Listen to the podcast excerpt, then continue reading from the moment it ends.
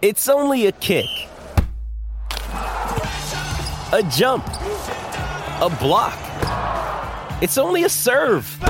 It's only a tackle, a run. It's only for the fans. After all, it's only pressure. You got this. Adidas.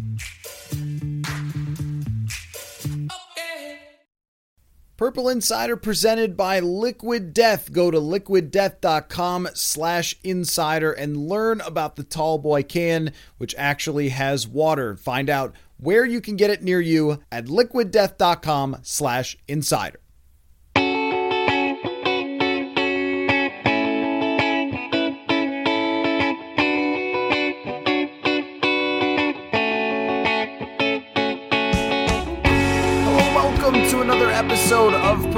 Insider. Matthew Coller here inside a hotel room because I'm having my bathroom redone, so it might be echoey. There might be noises. The AC turns on at random sometimes, but uh, I will do this podcast anywhere, anyhow, especially when we have trades to discuss. And joining me from Pro Football Focus, the foremost front office expert in the universe, Brad Spielberger. What is up, Brad? How are you?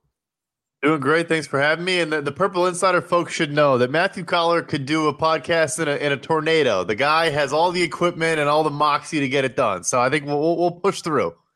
I I have had I have done pods uh, in many a city, many a press box. I once did one in Chicago in a park because we got thrown out of the press box. Uh, I did one in a park when I was having some other work done in the house where I just sat in my car and used my iPhone hotspot and just cramped into the car and podcast. We will talk football no matter what. This universe cannot stop us. So, uh, Brad, let's just dive right into the Vikings trade, but also you've studied the Bears closely as well. And I, I really want your take on everything they did because we're watching closely the Kwesi versus Ryan Poles uh, matchup, I guess, in a way of the GMs that you know Ryan Poles could have been in Minnesota. So it's interesting to see that they're taking very different approaches. But TJ Hockenson for a second. And then some other change involved, and also the Vikings get some back in this deal. What is your initial reaction to TJ Hockenson being a Viking? I actually like this move from Minnesota, and you know, as you probably know, and maybe fo- some folks know, I, am frugal. I rarely like when teams are, you know, trading high-level day two assets for players. Um, you know, obviously it depends on the situation, but I think with Hockenson, look, I, it, it, was expected that Irv Smith was going to be ruled out. Probably his career as Minnesota Viking is done now. Um, not that that should always push you to make a trade, but um, you know, and you also to factor in maybe there's the intra division premium price here, and I still like it nevertheless. With Hockenson, you get you know a year and a half of control. He has the fifth year option for next year, about nine point four million dollars. But he's a known commodity as a top ten tight end in the NFL. He's a willing blocker, probably not as good as he was expected to be coming out in college. Um, and is a top 10 receiver on any metric you look at. I, I had um, did an article this morning. He's um, you know top five in contested catches, top seven or eight in um, you know I think it's yards after the catch per reception. Like every aspect of receiving, he's a good player. Um, so you know what you're getting. You can maybe navigate an extension this offseason or wait until after the fifth year option year. Um, and I think it's just it's crazy to see another Lions Vikings blockbuster deal this early from, from Kwesi. Um, yeah, he, he's doing things differently and, and is not afraid to take swings.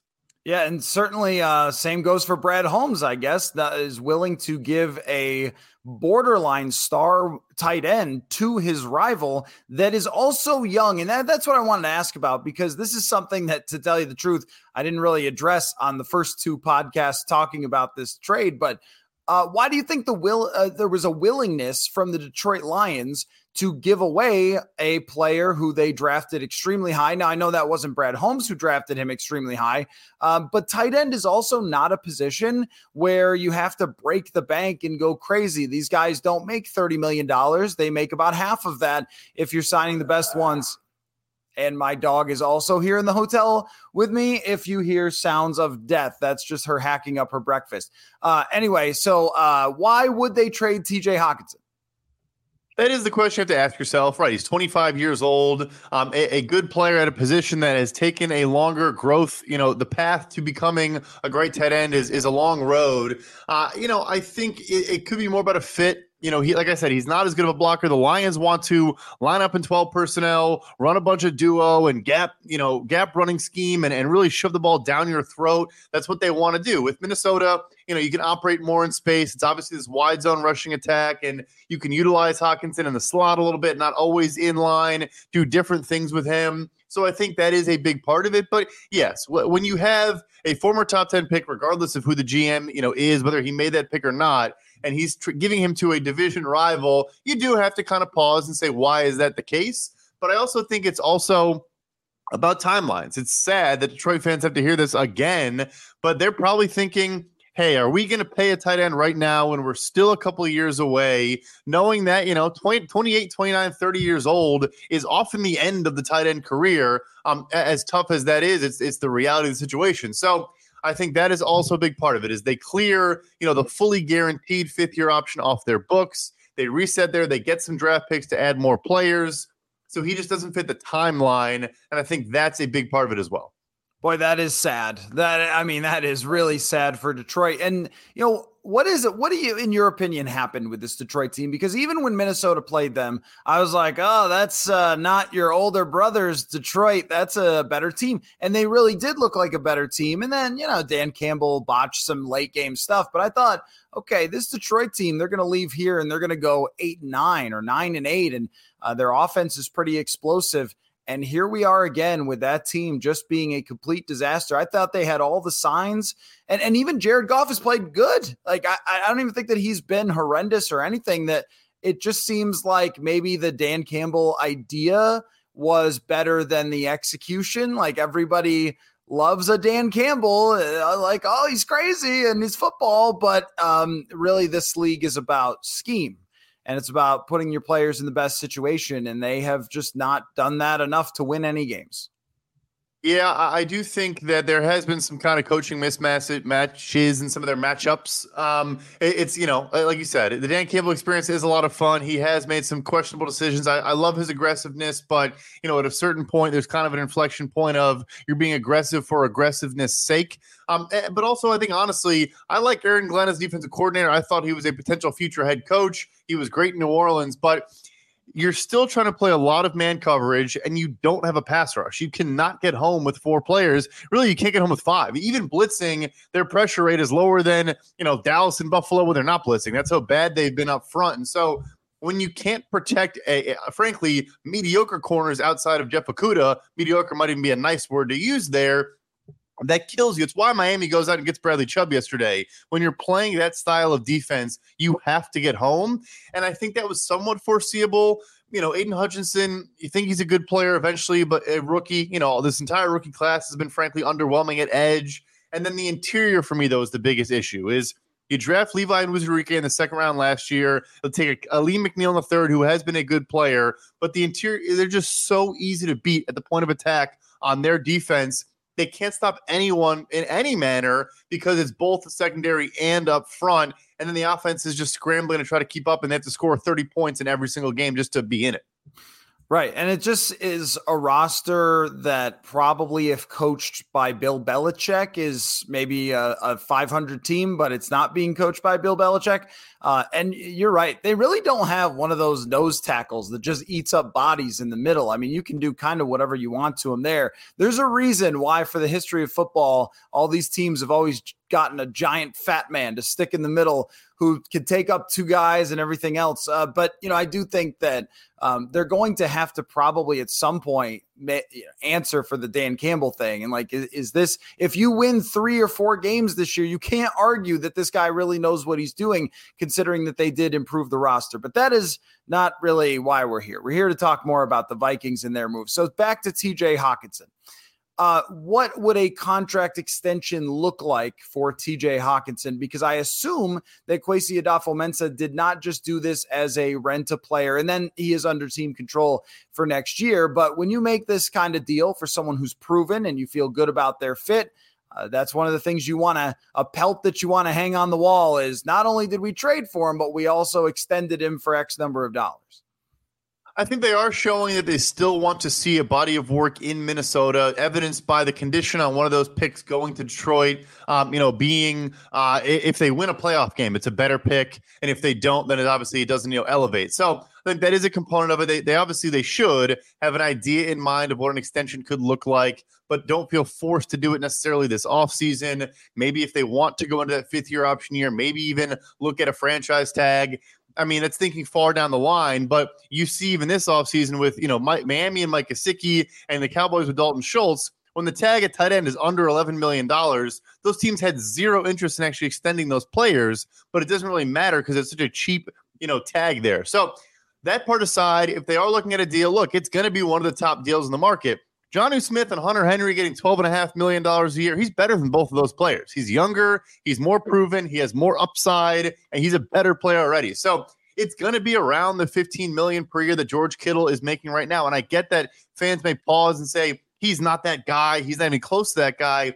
That deal was signed in 2020, so it'll be three years removed from when he's up for a deal. He's a former top 10 pick, which I'm not saying that is why you should be happy about it, but it matters. You know, David and Njoku getting his deal and all these guys, like it always is going to factor in. But I think the big thing, and this is probably, you know, where I think Kwesi can be sharp and use his, you know, kind of different line of thinking, you can capitalize on the position market just still being so behind. You mentioned it. If he signs for $15 million a year, I think he'd be the 28th highest paid wide receiver. It's like you're getting a good player that it matters, makes a difference. And if you compare it to other spots, it is a discount. And he noticeably plays about one third of his snaps in the slot. That he is a guy that you can use in a dynamic type of role, maybe not right away because he has to learn to play for the Vikings, but in the long run, you can even put Johnny Mundt on the field. You can have TJ Hockenson in the slot. You can look for mismatches there. Uh, you know, initially, I wasn't sure about the timeline of Irv Smith Jr. I thought that was possible that they would be able to put both of them on the field, but that looks like that is over with. And I wanted to bring that up with you as well is with Irv Smith Jr. I mean, that is a guy that we thought after seeing him in 2021 camp was going to be the future of this team along with Justin Jefferson. He was going to be that guy who uh, just is a game changer from tight end position. And it just has not end up working out because of uh, of the injuries that he's faced. And I, I mean, what what does his future look like if you're if you're another team looking at his situation? I mean, is he basically a guy that has to hope for a flyer at this point with, with his future? Because I see almost no chance that the Vikings bring him back with TJ Hockenson next year. That seems like that's almost impossible. Yeah, it's so tough not to kind of name drop whatever. But like when I w- worked there, it was the right after that draft class. Irv Smith was the second round pick in that class. He's actually the first player we happened to encounter in the building. Um, was very nice. Made a joke about how we were the important people as the lawyers or something like that. Um, but there, there was buzz. Like they thought he was going to be a dude. They were really happy about that pick. And yes, every team is happy about every pick. But I think you can kind of tell when it's genuine and when it's more you know, maybe forced or whatnot. They thought he was going to be a special talent I think he has a lot of those those talents, but the injury has been a killer. But what I pull to look at Evan Engram right now in Jacksonville. He is flourishing. He is playing really good football. Obviously, the health was always a little bit of a factor with him as well, but also usage and just you know consistency, not having changes in play in, play callers and all that stuff. So I do think that is a similar market. He signed a one year, $9 million deal this offseason. I think that probably is that type of deal, the one year flyer, probably won't even get that high, frankly, um, is what Irv is looking at. But this tight end position, you can kind of bounce back. Even guys like Hayden Hurst is playing well in Cincinnati. It's just such a tough position. So weird to gauge, and and guys just at the right time can kind of break out. So I think it's probably smart for him to go one year flyer out because have a good year, then maybe you can sign, you know, a, a, a multi year around ten million dollar deal. Obviously, you know, got to stay healthy and play well. Who would have thought that Tyler Conklin would be the better player between he and Irv Smith Jr. so far in their careers? But I think that what's interesting about this is you're totally right that when they drafted Irv Smith Jr., I think they felt very, very confident that he would be a good player. And then what they saw through their first two years playing alongside Kyle Rudolph and then at the end of 2020 was This this guy is just emerging in 2021 training camp. I know it's just training camp, but it does matter. And, and he was dominating before getting that knee injury, but I did not think he had the same juice this year. I don't know that he fit as well. I, I think that the offense is more complicated and less tight end friendly. A Kubiak offense loves its tight ends and maybe not as much uh, McVay style offense. So that was a part of it. But I also had the thought like, as great as they believed he was going to be, Eh, we're looking at right now. TJ Hockenson is here. That's a team drafted him high. Noah Fant is somewhere else, not in Denver where he was drafted. Irv Smith, like that was supposed to be this historically great tight end class. They all are going to play for different teams by five years later. And I guess it makes me think like you maybe shouldn't draft these tight ends super high because you uh, uh, uh, they're very hard to develop because of how complicated it is.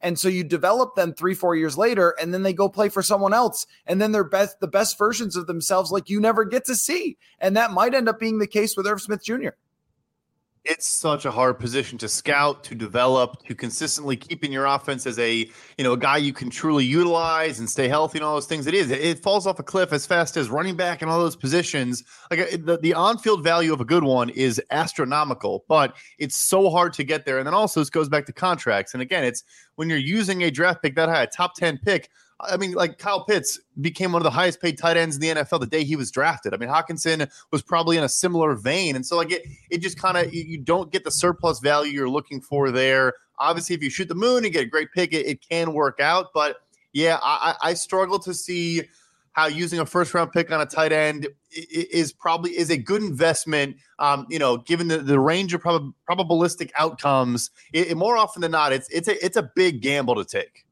Folks, you've heard me talk about liquid death, and I'm glad to see that some of you are getting on board. I got a great tweet from a listener the other day talking about how liquid death has helped him kick sugary drinks and slim down. And also, for the longest time, my wife was the type of person to carry a water bottle everywhere because she didn't like the idea of buying so many plastic bottles. Well, that's the reason it's called liquid death to bring an end to plastic bottles and instead use aluminum cans, which are easier easier to recycle for profit and do not end up turning into trash. Liquid Death is even donating 10% of its profits to kill plastic usage. So you're going to want to look for Liquid Death mountain water and flavored sparkling water in the water section. And here's how you find it it looks like a beer can. It's the only water that looks like a tall boy. So whether you want to use it to drink more water or confuse your coworkers by bringing in something that looks like a beer can to work, you can find Liquid Death at Hy-Vee, Target, Walmart, 7-Eleven,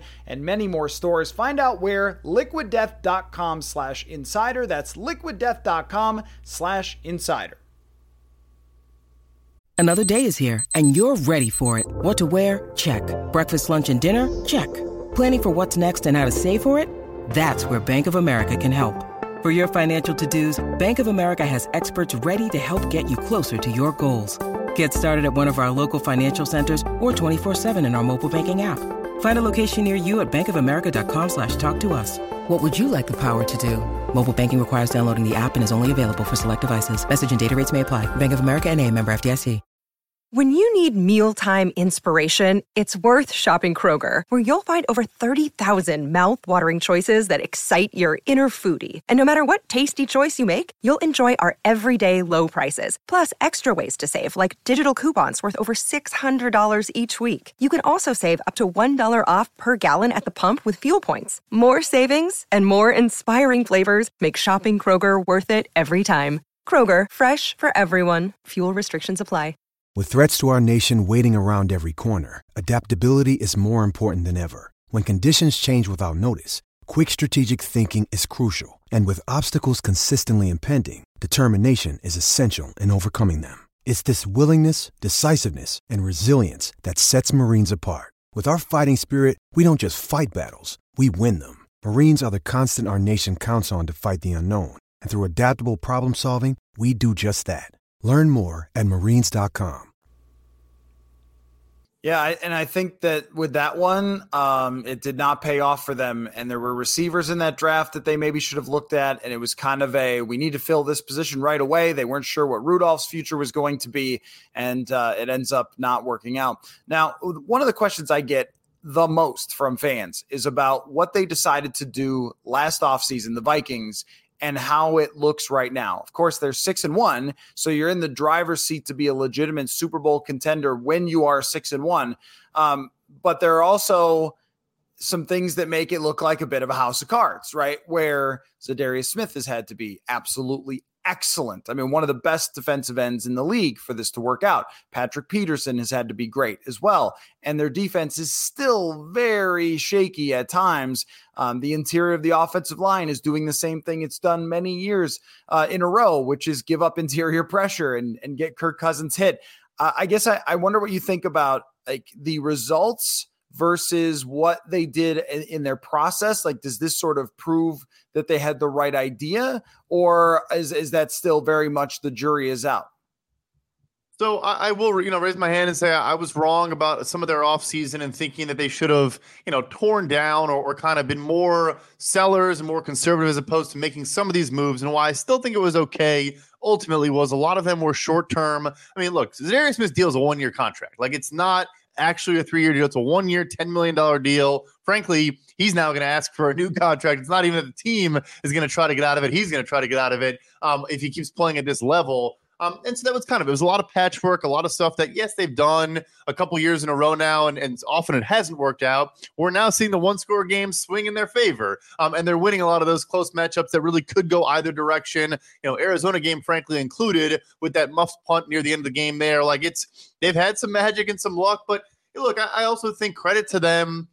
The NFC is bad. It's very, very bad. We did know that coming in, but we also thought hey, at least Green Bay, Los Angeles, and Tampa will be good. They all stink. So, you know, I, I think they were smart to kind of play a little bit in the middle, which can kind of kill you and make things more challenging going forward. But they knew they could navigate it a little bit, maybe have some things bounce their way. So, long answer short, you know, I, I think it was still smart to not go multi year on a lot of those deals to truly sell out and make a bunch of big moves but at the end of the day, yes, I think they're a one-win playoff team potentially. I don't think they're actually a you know NFC Championship or further team. Um, and that's just kind of where they've been, you know, the last what five, six, seven years. Um, but yeah, you know, credit to them. I think they've done better than even I expected. Well, and but the question really is, I mean, what do they need to do in order to justify the approach that they took? Because you mentioned like that's how you see them right now is maybe you win one playoff game and and they have plenty of time to prove that you're wrong about that over the rest of the season, especially if they stay healthy. Like the opportunity is there to go to Buffalo and show you could play with them or face Dallas here at home and show you could play with them. We're not convinced really yet, based on just you know beating Arizona barely, beating Detroit barely, beating New Orleans barely. Um, but you know, I think that it's funny how the NFL season works, where if you stay healthy and other teams don't, all of a sudden you're a stronger version of yourself than you were before, right? Uh, and, and so where is where is the bar? Because if they get a home playoff game, that's pretty good. Uh, and that's uh, maybe unexpected because we thought Green Bay was going to be better. But if they go 10 and 7 to get that home playoff game and then they get beaten down by San Francisco or something, it's pretty hard to argue that it worked, even if you had a good season, a fun season, because then you're going to look around and go, uh, now what? Like all, all, these all these players like the the dead cap money that they push down the the line and everything else it's all going to look kind of like well how do you get better because you made a lot of sacrifices to even to get to this point so i think the bar has to be extremely high for this team still to justify what they did yeah, so I would say in, in, agreeing with that, I mean, Kirk again is on a one year deal. So do you again give him a pseudo franchise tag, which is basically what they did this past offseason, and navigate that on a year to year basis? Is he willing to do that? Because he's obviously playing some good football. I think they have a legitimately good offense, and the defense, frankly, I think is is pretty bad. Um, and, and like you said, Za'Darius Smith kind of playing really good football, and it doesn't really matter. I will say the other counter they really haven't had their first two picks in this year's draft. And granted, there's no guarantee those guys come back and then are, are all of a sudden good. Maybe they just end up being poor picks. But I liked Lewis Cine. I liked Andrew Booth both coming out. I thought it was good value where they got them in the draft. Um, and maybe they do return, and then you kind of have this this influx of young talent next year, where you actually kind of get. You know, it's always like a cliche, but like he's a first round pick this year, all that you know stupid stuff. But you know, it, it kind of does apply here, and that I think is how you maybe take it to new heights. Because again, you're not going to spend like gangbusters again. You have to take care of some guys on your roster or plan to take care of some guys in your roster, including the quarterback, which obviously is always going to be expensive. Um, you know, got to get ready for Justin Jefferson. Adam Thielen is, you can see like him slowly starting to break down a little bit. I feel like he's limping to the sideline four plays a game. He's still, you know, great in the red zone, can separate with the best, make good player, but, you know, he's not going to be there much longer, I don't think. Um, so, you know, it, it's interesting. They're still in this kind of state of flux. I understand, you know, saying, the bar should be maybe winning multiple playoff games or you know beating some of these legit you know teams that come in you know forget the playoffs but you know beating a buffalo beating a dallas showing that you actually can hang with the big dogs. I mean they took a step up in class against philly and got embarrassed. So we have to see you know some different results there. But you know at the same time new regime trying to build a foundation and, and, and build positivity and buzz and all that stuff eh, you kind of can sell yourself on that a little bit sell yourself on bringing in new players, free agents, all that, all that stuff. Um, you know, because you you now have people buying into what you're doing, you know, right out of the gate. You can, and that's very true to get you know Kevin O'Connell um, on the same page with a lot of the key players and and make them believe in him. It always takes winning, uh, because Dan Campbell's a great example. You you think that everyone in Detroit now is buying everything Dan Campbell is selling just because he's a good guy and everything? Like, no, of course you got to win. You got to show that it can happen. So going six and one as a first impression, and first impressions always matter the most. Like right away, they're saying it worked. This guy's culture worked. We're buying in. And the most important person to buy in is Justin Jefferson. That's a huge deal. That the first test for Kevin O'Connell was Jefferson was unhappy with not being moved around enough in the offense. And so O'Connell did it. It's like, there you go. That's how Stefon Diggs probably should have been handled. And uh, that, you know, right away, the coach has said, I'm going to listen to you. I'm going to work with you. We're going to make this go. And it's going to result in winning. Uh, the issue is only if they start to fall off because of some of the things that are their weaknesses when they play these tougher teams. I think that the bar should be you put yourself in position to have a chance to reach the Super Bowl, which to me does not necessarily mean multiple playoff wins because you might play a great game against a great team and lose by a field goal. Greg Joseph, a little shaky so far this year, a lot shaky actually. Um, first kicker in Vikings history actually to cause problems. So, um, but uh, you know, so let's say that happens, but they won 12 games. Like you can't sit there and say, well, you just totally failed because your guy missed the field goal. You were in position as a 12 game winner to potentially uh, be a Super Bowl team. So what they do down the stretch here of the season, and now with TJ Hockenson, which I think is a big upgrade from what they were getting, I mean, there's really no excuse to not get there. I mean, if you end up going one in three over the next four games or something, that's going to be like, oh, okay, well, this is kind of what usually happens.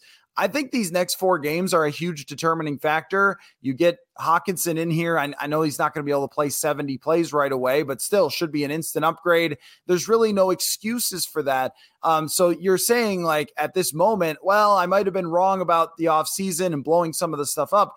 I, I'm going to say let's talk it in December. If you get to December and you are en route to running away with the division to the point where you can rest starters in the final game of the season and so forth, then you absolutely hit the nail on the head. You gave yourself a chance to reach the Super Bowl, and whatever happens in the playoffs happens. That that's kind of the way I look at it. I think from a Viking fan base, though, like they have a different view. I think it's more of you kept bringing back Kirk, you brought Kirk here to go deep in the playoffs, to get to the same place Case Keenum did. So that has to happen. Otherwise, and, and also here's another thing too.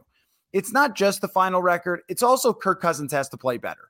Because if you're talking about uh, what a journeyman backup quarterback could have done, which is his performance right now, it's what you'd expect if you brought in Kyle Orton to play for this team is he'd average six and a half yards a pass and have a 90 quarterback rating, and you'd win with turnovers, right? Like that's not what you paid Kirk Cousins to come back for. You could have traded him for a third round pick. So I think that that's a that's a separate analysis. Is like the whole thing, and then the decision at quarterback.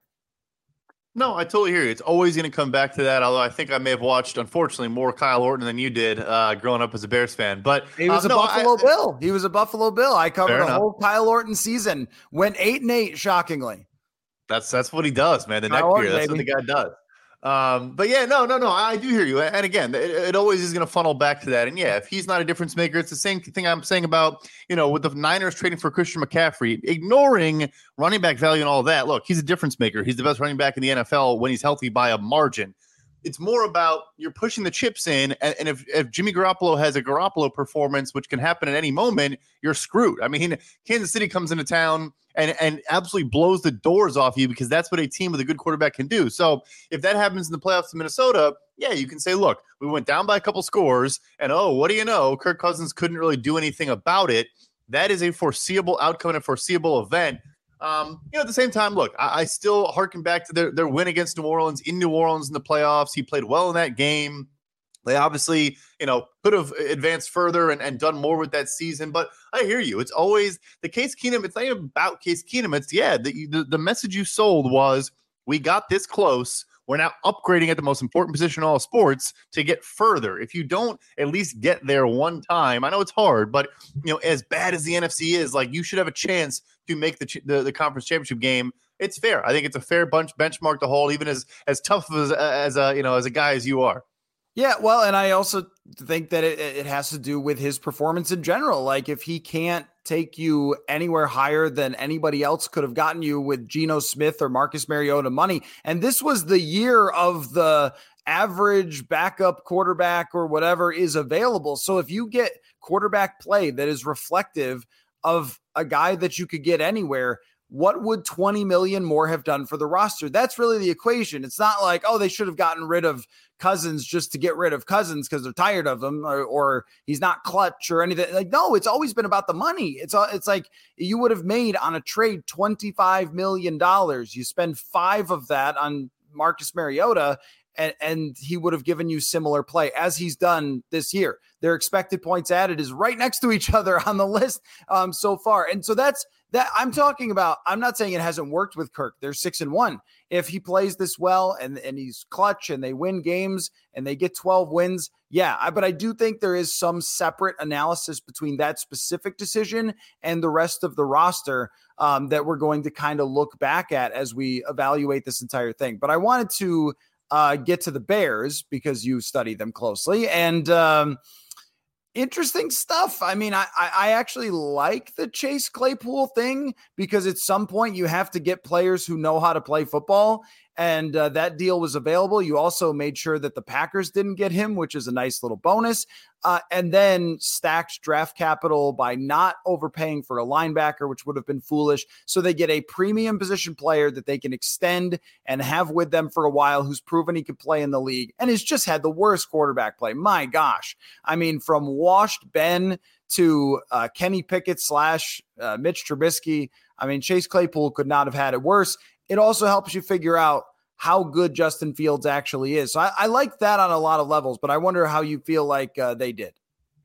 Yeah, no, holistically, I think it was a great deadline. I think they were one of the quote unquote winners of the deadline when you look at all the moves together. I do think giving a potential top 40 draft pick for Chase Claypool, you know, is a lot. It, it's, it's in a vacuum, that's an overpay. But yes, bringing in a, legitimate wide receiver. They have one right now. Now they have two. Um, a, a, guy I also think is a perfect fit. He is a deep field, you know, go up and get it, jump ball receiver, but he can also block well. The former tight end, obviously, can can win over the middle, can win as a Z that can kind of move around the, the formation. They do jet sweeps with him. They do a lot of different things with him, and I think the Bears will be similarly creative. Um, you know, honestly, I think the second half against Minnesota to now, and the, and the the play we've seen from Justin Fields is why they felt like they should go make this move and think this guy could be the guy. I know his first month of the season was dreadful. He's been pretty darn good the last month of the year, and you know I'm as, as objective as they come. I wouldn't be saying that if I didn't believe it. Um, and now you, yeah, you, it, it's it's a great fit. You are probably extending both Mooney and him for close to twenty million dollars a year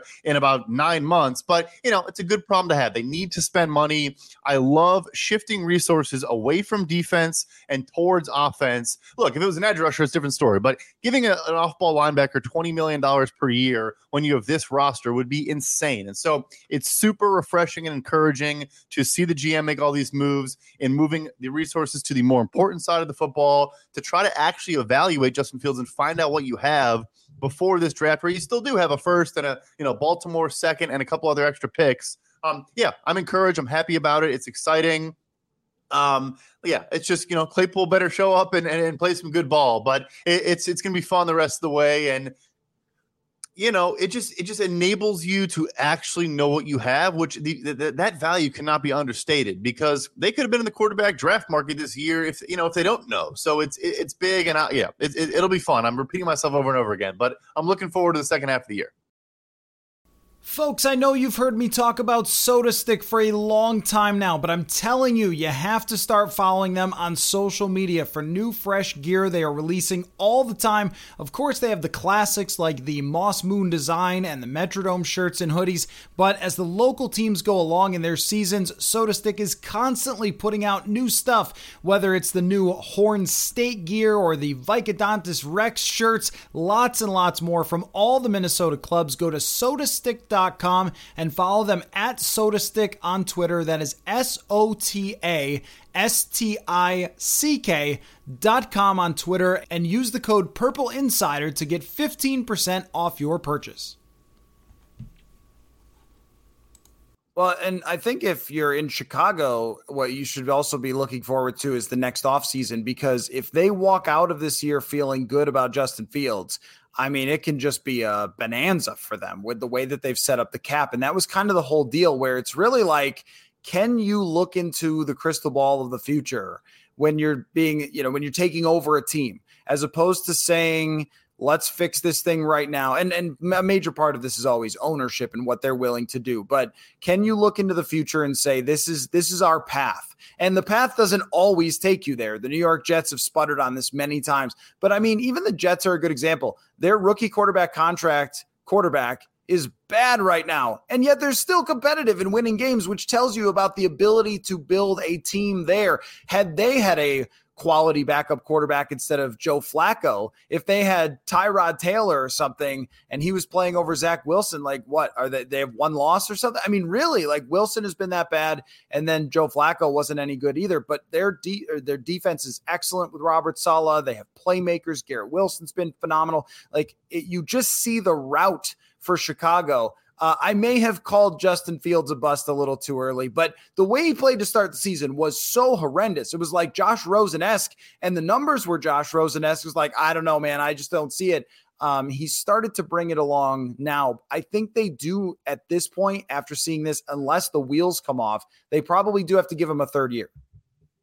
Hundred percent, and I think part of it, frankly, is on them. Again, I'm not going to make excuses for him uh, in changing their approach. It was very reminiscent to Jalen Hurts last year, where Nick Sirianni comes in is a pass happy head coach, Shane Steichen also a pass happy offensive coordinator, and they were dropping back 40 times with Jalen Hurts, and they they had their mini bye just like Chicago before the New England Patriots game, and they sat back and said, "We are not utilizing this guy's skill set properly. We need to have some designed runs." And not just zone read and read need to have some pin and pull concepts, some counters, some various different ways to utilize his skill set.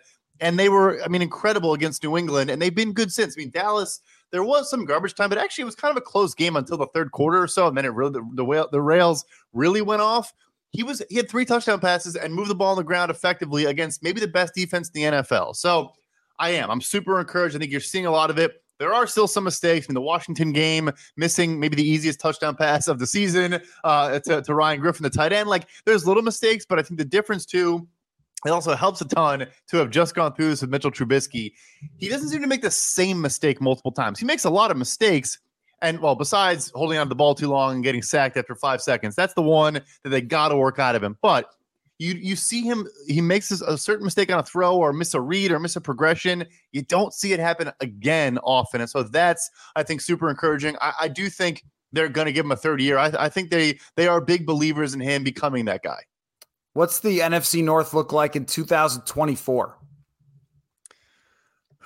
I mean, it's it's funny because it's going to depend on the draft pick at quarterback for Minnesota and Detroit and maybe Green Bay. Uh, I mean, it's it, it is a good outlook for Chicago. I think that was also a smart, like you said. I mean, you're saving all these resources. You're copying kind of the Buffalo Bills model. Not making a Josh Allen comparison, but before he got there, they had a ridiculous dead cap number. The Bears are now 85 million. I think it's the most dead cap in a single season in NFL history. But you have 125 million dollars in cap space. You're going to spend a ton, whether you believe in Fields or not. You have to spend a ton. Um, Yeah, I mean that is kind of I think what they were looking at and saying if we get this right, if we add some talent around him, then we could have Rodgers at the door and a miserable financial situation for Green Bay. Minnesota, Kirk Cousins maybe at the door and a not very good financial situation there. And then Detroit just unfortunately keeps being Detroit. They could be at top of the division in 2024 if Fields becomes if Fields becomes that guy. They, they will be at top of the division in 2024. Uh, Detroit's just never going to be nothing. Never no. But I, I mean, like, believe. I want to believe. I almost feel like there's less confidence than ever when you draft the number one quarterback. It's almost like, I don't know, there's six dudes and they're all pretty close to each other. I'm not sure I really understand the Will Levis thing after watching him a little bit, but Thank you for saying that. I, I don't understand it at all. I mean, he was so bad against Florida. He had a 10 yard safety he took because he just kept going backwards. He was atrocious against Tennessee. Now you just got me on my on my thing. But yeah, he I'm sure he'll go ahead of, of Bryce Young and CJ Stroud because he's got moxie and intangibles, and the, the teammates love rallying for him. I think he stinks. yeah, I mean, none of us ever know. Uh, it should always be said. Sure, sure. But in comparison to Stroud and Young, and and even Anthony Richardson, whose box score statistics don't look all that good, but I've watched a lot of him, and I feel like Florida has been so outmatched by like Georgia or Tennessee, and he's kept them in games by by grinding. But that's you know not the point. Uh, plenty of time in draft season to talk about that, but I just think that like Detroit has set themselves up to be one quarterback away from going from the biggest joke ever to not. And and here's my evidence the New Orleans Saints and the Buffalo Bills. When I was growing up, the New Orleans Saints were hysterical. I mean, from the time the Dome Patrol ended, ended until the time Drew Brees got there, LOL. Like they were just a joke. And uh, then you get Drew Brees, and all of a sudden you're the class of the league. And the Buffalo Bills, this is my entire life growing up. I, I, I've told the story on the show numerous times, but like the reason I watched the whole league growing up and not just having like a team is because they were so bad. There was no reason. The worst time of my Sunday was when their game was on. I would watch other games. I wouldn't even bother. They were that bad. And now here they are, one Josh Allen away. So Detroit is always one Josh Allen away, and uh, Chicago is Justin Fields having a Tua or a Josh Allen jump. So now Tua doing this makes it a little more interesting too, because it was like, well, Josh Allen, that's never really happened before, and then Tua gets a bunch of talent around him. So that I, it's a very, very interesting thing. Uh, just before you go, um, the rest of the league, who won it the most in the trade deadline? Yeah, I mean, I did love Pittsburgh just getting. I mean, that can be a, a, blue um, a blue chip tackle they need or something like that. So I think it's a good a, a good trade for them. Um, who else? Uh, I mean, Denver. Look, our old buddy George Paton he's going to get judged for eternity for the Russell Wilson and Nathaniel Hackett deals. But I think getting a first round pick and more for Bradley Chubb, look, he's a good player. I just don't think he's a great player. You get the entire $7 million off the books. You get a first round pick for a guy. Look, he's not even as good as Baron Browning or Randy Gregory on his own team. Like he's the third edge rusher. So I thought that was one of the big biggest wins of the deadline as well. It's just no one's going to care about anything George Paton does besides besides those two moves. I mean, there is a part of me that always wants to get to the end of this where we talk about some of the trash teams and the things that they did and to say, hang a banner. I just like put put up a we got draft capital back banner. Detroit's been putting up that banner for many years. Uh, good, good. You sold you sold at the deadline. You won. Good for you. Celebrate. Are your fans in the streets? Do they do they give out rings for that? Like good for you, right? Do they? Did that? Or, sorry, Jacksonville getting Calvin Ridley, I thought was awesome. I think it was oh, a smart yeah, move, a great move. Uh, obviously crazy, like no one saw that coming. But you know, don't buy someone for 2022. Your season's already lost, as it always is. You know, just like we're talking about Detroit. But you get a number one wide receiver for maybe very cheap. Um, and yeah, I, I love that move for them too. I do feel like Jacksonville has played way more competitive football, and it sort of yes. blows my mind like that. They, I mean, they're the one loss team like this year that they've been close in many games. But with with Denver, it's definitely hang a banner. Uh, you won the trade deadline and absolutely nothing else. And uh, you know, maybe that maybe there is a bit of a future like uh, neon sign that's warning people about like not everyone can be Tom Brady going to Tampa Bay and winning or or Stafford. Like teams saw these things happen and went like we should be that team next year and trade for this older quarterback. But sometimes it's Brady and sometimes it's Donovan McNabb as a Viking I mean, the Raiders stink. No, it's funny. Everyone now, oh, the Rams model. Let's follow the Rams model. And it's been a disaster for every team that's done it this year. Um, no, the Jags are 0 6 in one score games. They've lost six games, every single one by one score. They are going to get better. They have talent. They're super young. Although I do think Lawrence, I don't know what his deal is, but he has such a high inaccurate pass rate. And if you watch mm-hmm. the tape, it's evident. Like he just misses throws. But now we're on a whole different tangent. I'm buying on them in 2023. I think they will be a good football team. They just got to get some some small details sorted out. Follow him on Twitter at PFF underscore Brad. And now also you have taken at least some of the shoes of Eric Eager on the PFF Forecast podcast. So that is very cool for you to get that opportunity as well with George Chahrouri there on that show. Um, so if people were not already listening when Eric was there, well, now joined to hear uh, Brad Spielberger. Always great to get together with you, man. Uh, the best analysis of front offices in the game. And you almost made an office reference. I don't know, did you notice it when you were like making trades for trade's sake or whatever? You almost went to the malfeasance for malfeasance's sake. And I wanted to make sure I brought that up uh, before we wrapped up because if you did that on purpose, it was a brilliant reference. I didn't, but I do love the reference. So I wish I, I wish it was intentional. I wish I could take credit for that. Perfect. Well, work that into your uh, to your daily life. Brad Spielberger, thanks a lot, man. Thank you.